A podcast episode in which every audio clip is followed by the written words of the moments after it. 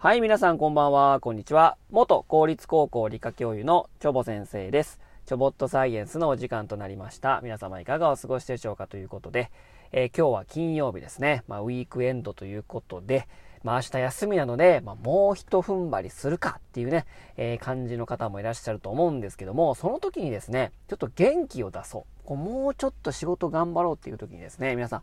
栄養ドリンクとか、エナジードリンクって飲みますかね。えー、まあ、リポビタン D とかね、アリナミン V とかですね、エナジードリンクはレッドブルとかですね、モンスターエナジーとかいろいろありますけども、これね、栄養ドリンクとか、エナジードリンクを飲むと、本当に元気になるの？というお話をね、ちょっとしたいと思います。で、まあ、栄養ドリンクと、まあ、エナジードリンクのですね、えー共通点として、えー疲れた時にね、もう一踏ん張りしたい時なのに飲むものですよね。で、まあ、何含まれてるかというとですね、カフェインとか糖質とか、まあ、アミノ酸とかビタミン類だとかな、とかは、まあ、両方に共通してあるのでですね、まあ、そういったものが、あまあ、体の中でこう吸収される時に、こう、元気になるみたいなね、そういう作用がいろいろあるんですけども、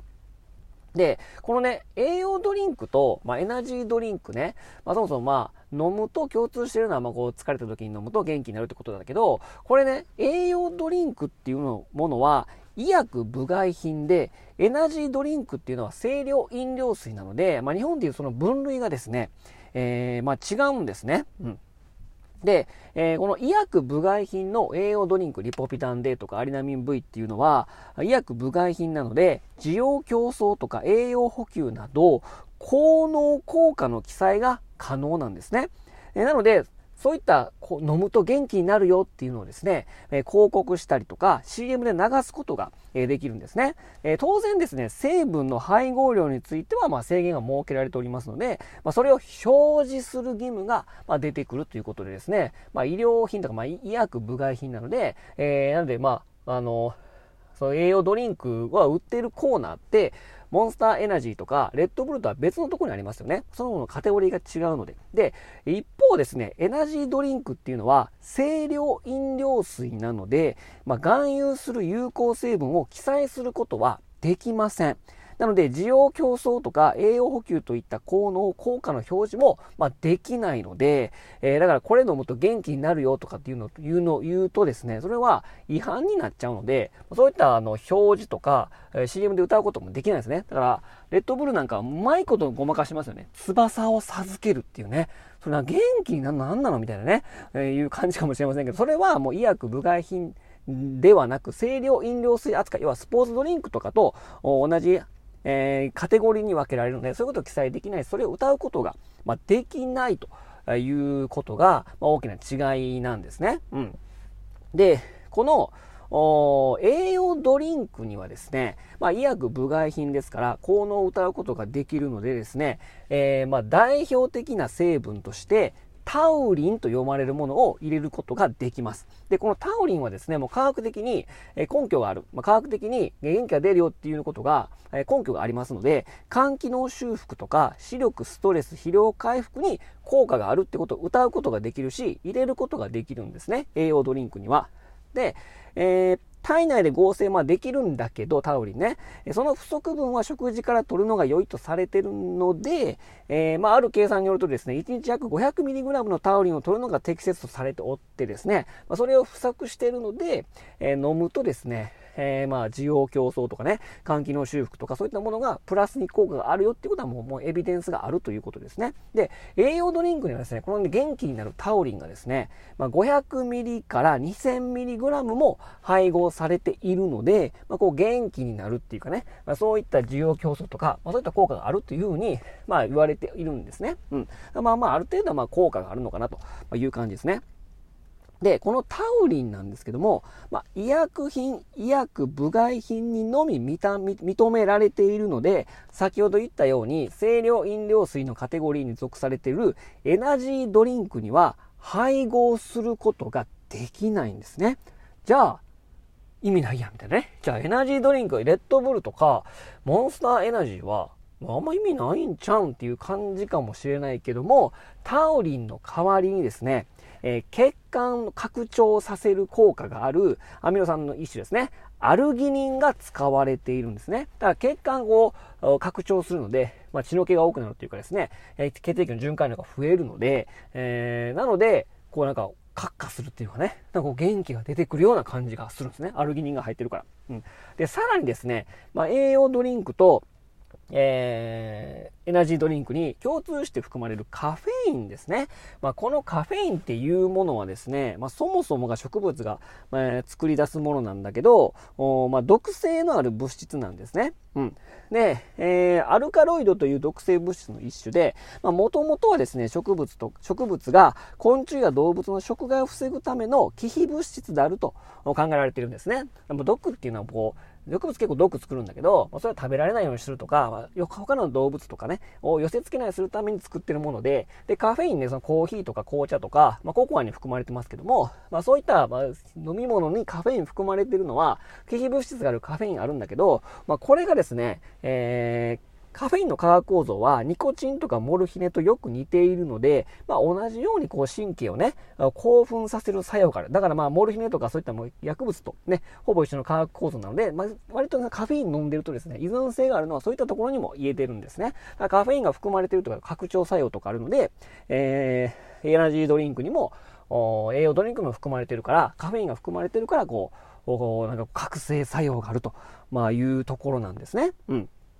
で、えー、まあこのね、カフェインが含まれてるんだけど、ここで注意してほしいのがですね、栄養ドリンクにはカフェイン量に制限があるんだけど、タオリン配合できないエナジードリンクには、なんとカフェインの上限量がないんです。だからいくら入れてもいいみたいな。もう感じなんですね。ちょっと怖い飲み物ですよね。うん。なので、カフェインの過剰摂取っていうのが、まあ、注意しなければならないと、まあ、いうことなんですね。で、カフェインの致死量がだいたいですね、10g ぐらいなんですね。10g 飲んじゃうとですね、えー、まあ死に至るぐらいの致死量なんだけど、じゃあどれぐらい含まれてるのっていうとですね、えー、レッドブルでだいたい 80mg ぐらい。で、モンスターエナジーでだいたい100、20から 150mg で、あと、カフェインの錠剤っていうのもあるんだけど、それが大体ですね、えっ、ー、と、1錠あたり 100mg、エスタロンモカっていうやつですかね。うん。では含まれております。で、エスタロンモカの、その、用法、容量のところに、えー、1日3回まで、要は 300mg えー、1日ずつ許容量ですよというのと、で、さらにですね、えー、っとですね、欧州食品安全機構 EFSA がですね、健康な成人が摂取しても安全とみなしているカフェインの分量を公開しておりまして、まあ、1回に 3mg パーキログラム。1kg のに対して 3mg なので、えー、体重 60kg の人ではだいたい、えー、180mg ぐらいが1日の許容量ということなんですね。で、だから、致死量 10g だから、じゃあモンスターエナジー100本飲んでも大丈夫やんみたいなね、えー、感じかもしれませんけども、そんなことはなくてですね、で、1g ぐらいを超えてくるとですね、もうめまいとかですね、そういった神経障害が起こってきますので、で、まあ、エスタロンモカの、その、あ用法用量だいたい 300mg って書いてあるし、まあ、その欧州の EFSA の機構によると、うん、まあ大体まあ 300mg ぐらいが1日にね、許容量なので、まあそれ以上飲んじゃうと、まあ、体に良くないし依存症も出てきてしまうので、ただあんまり取りすぎも良くないと、まあいうことなんでございますね。うん。まあ一応ですね、カフェインとか、まあタウリンとかですね、アルギニンとか、まあそういった覚醒作用のものが入ってるのでですね、まあ元気になると。いうところは、まあ、科学的にも、まあ、なんとなく言えるんだけども、あまりにも摂取しすぎるとですね、カフェイン中毒になっちゃうので、まあ、それはそれで良くないよということでですね、あと大きなのは、プラセボ効果もあるんじゃないかなと。いうことですね。で、プラセボとはですね、薬理作用のない薬という意味でですね、え、語源はラテン語の喜ばせるという意味の、え、単語なんですけども、あまあ、プラシーボ効果とかね、なんか元気になった、飲んだら元気になったみたいな、気分的にこうね、えー、元気になったみたいなね、効果があるよみたいなことを思っちゃうことをプラセボ効果とかプラシーボ効果って言うんだけど、まあ、その分も結構多いのかなみたいなね、まあ、CM で翼を授けるって言ってるから、なんか飲むとなんかめっちゃ飛ぶように元気になるみたいなね、まあ、そういったプラシーボ効果もあるのでですね、まあ人によってそういう感じ方は違うんだけど、許容量も違うしね。えー、なのでまあ、元気になる成分は入ってるんだけども、うーん、